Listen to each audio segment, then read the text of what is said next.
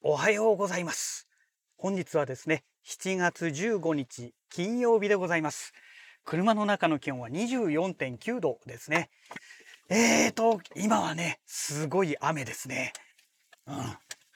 や、この雨のおかげでね、気温もだいぶ下がっているというのもあるんですけども、ねえ、ちょっとこの雨はすごいなぁと、久しぶりにこのすごい雨の中出勤するなぁという、まあ、そんな状態でございます。えーと、それでですね、今日はね、あのーまだね、実は昨日、いろいろいじってたせいでね、あの、編集も何もしてないので、昨日収録したラジログのお話の続きということになるわけなんですけども、多分ね、明日の朝、公開できるかな？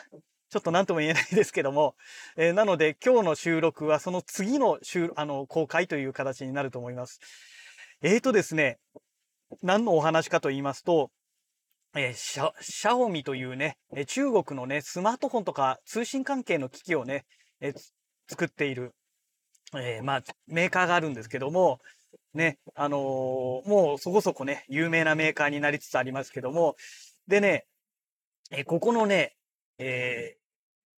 レドミ、レドミノート11っていうんですかね。ね、それのね、無印にですね、日本語版、えーメモリが 4GB、えーストレージがね、えー 64GB というね、えーまあそういう、えースペックのね、スマートフォンになるんですけども、うん、これをね、先日ポチって、昨日ね、ようやく手に入れたわけですね。昨日の夜ですね。で、帰宅してからね、あの、いろいろとね、あのまあ、アンドロイドですので、まあ、正確に言うとね、アンドロイド互換の OS らしいんですけどね。で、これの、まあ、アンドロイド用のね、アプリをいろいろと入れまくってですね。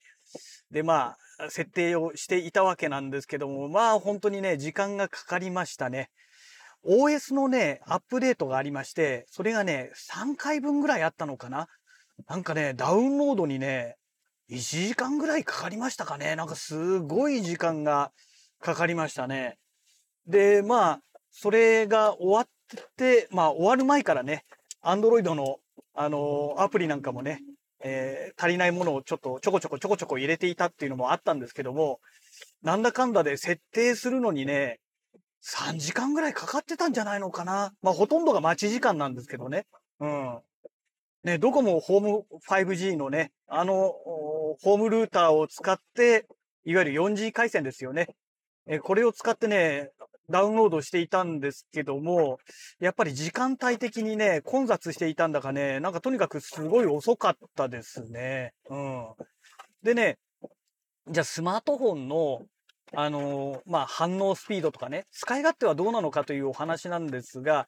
基本的にね、私はね、スマートフォンってまず最初にね、あの、ロックって一切かけてないんですよ。うん。だから、まあ、誰かに持ってかれちゃうとね、もう、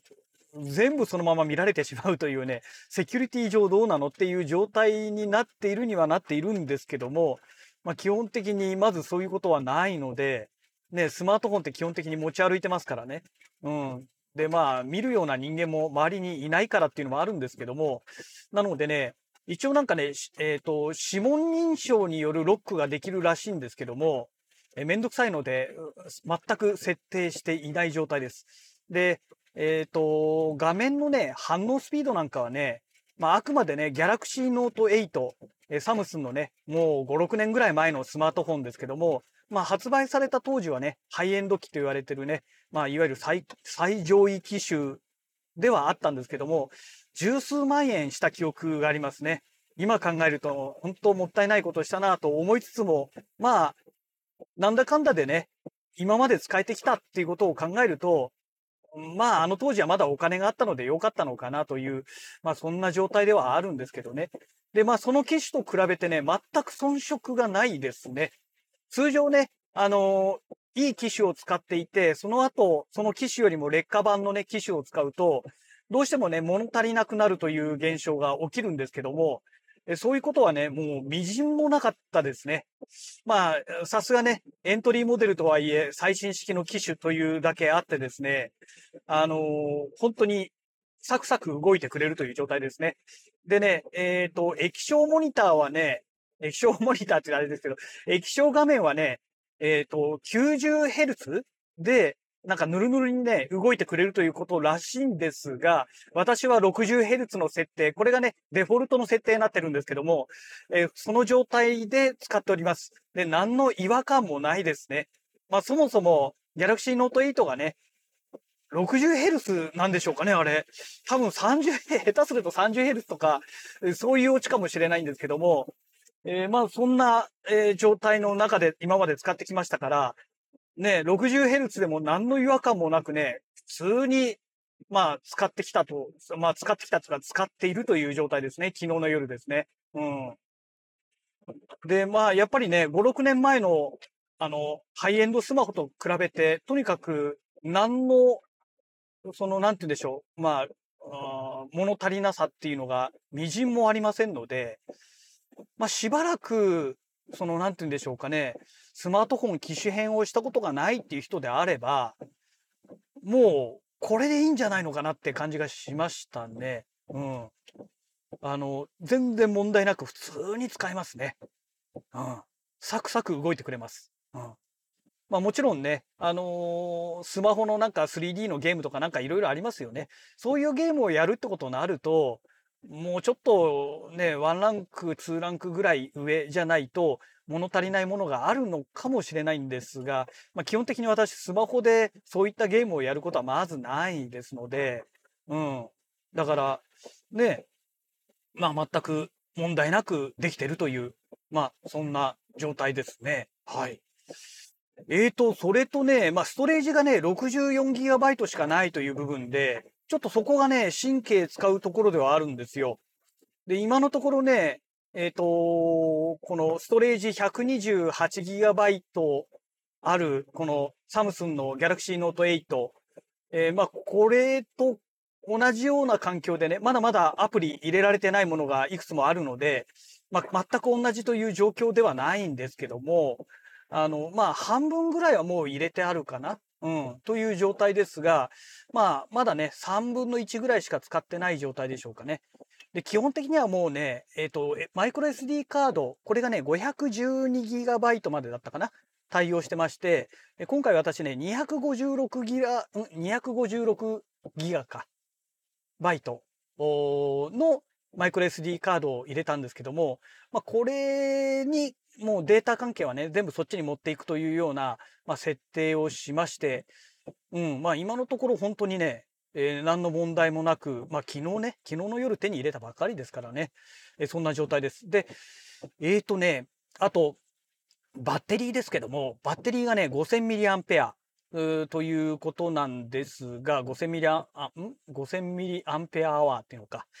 えー、なんですけども、まあ昨日ちょっと使った程度ですからね。ただ設定してね、ずっと触り続けてましたら、まあ1時間かそのぐらいでね、12%ぐらいガクって落ちたんですよ。だから、うん。まあもうどうなのかなというところは正直ありますね。えー、ね、モニターが 60Hz 状態で動かしていて、そんな状態でしたので、ただね、えっ、と、設定がね、きちんとできてなくて、あの、モニターをタッチした時にね、バイブがね、ブブって反応するようになってたんですね。で、昨日、昨日っていうかもう今朝方ですけども、寝る時にね、設定を変えまして、まあ、タッチしても、バイブがね、反応しないようにね、設定は切り替えましたので、これでね、バッテリーの、その、消耗する量、消費量っていうんですか？これはだいぶ減るのではないかなと思ってますけども、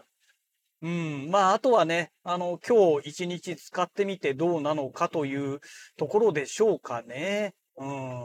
ちょっと今の段階ではね、まだあまりにもね、使ってる時間が短すぎてね、バッテリーに関しましては、うんともすんとも言えない、まあそんな状態でございます。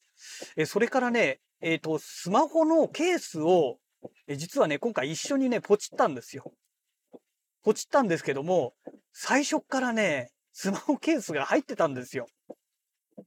うん。これ知ってればね、買わなかったのになと思ってね、まあ、事前に調べておかなかった自分が悪いんですけども、700何十円だかね、あの、今回の Amazon のプライムセールで一緒に買いましたので、ちょっと安くなってたんですけども、まあ、それでも700何十円、800円弱ですかね、えー、ちょっと無駄にしてしまったなというところですかね。うん。まあ、あれを使う機会はよっぽどなことがない限りないんだろうなと思って。で、今回は、えっ、ー、と、液晶の保護フィルムっていうのは買ってないんですね。で、今思えば、あの、ケースじゃなくて保護フィルムを買っとけばよかったのかなと思ってね。うん。だから保護フィルムを貼ってないからこそ反応がもしかしたらいいのかなとかね。まあその辺の部分もあるかもしれないですけどね。うん。まあ、どんな感じになるでしょうかね。うん。で、あとはやっぱりね、中国製、えー、特にね、シャオミということでね、まあデータのね、あの流出とかね、バックドアが設けられていて、そこからなんかセキュリティ情報がどんどん筒抜けになってるとかね、まあそういうことが起きないことを祈りたいなとは思うんですけども、まあそんなこと言ってしまうとね、同じ中国製でね、TP リンクの、あの Wi-Fi ルーターを自宅で使ってますので、もうその時点でアウトだろうっていうね、まあオチはあるんですけどね。うん。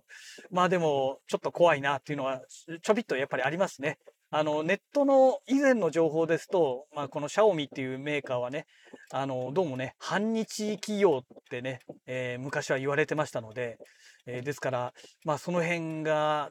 ね、単なる噂であればいいなとは思うんですけども、ね、万が一ね、裏でね、悪いことをしてたらちょっと大変なことになるなという、まあ、ちょっとそこが気になるところかなというところは、まあ、少しやっぱりありますね。うん。まあでももうね、使い始めてしまっていろんなものを設定して、まあね、パスワード関係なんかも全部もう入っちゃってるわけですから、だからもう、もう今更手遅れだよっていう状態ではあるんですけどね。うん。はい。まあそんなわけでね、えー、まあ本当にね、数時間しか使ってませんけども、使ったというよりもね、えー、設定作業をした程度の内容ではありますけども、まあ、シャオミのレドミ、えー、ノート11ですね。まあ、これを使ったファーストインスピレーションっていうことでね、お話をさせていただきました。またね、えー、バッテリー関係とかね、もうちょっと状況が分かってきましたら、また、えー、いつかのね、えー、このラジログでお話をさせていただけたらなと思います。えー、そんなわけで、会社の駐車場到着しましたので、また次回のラジログをお楽しみください。それではまた。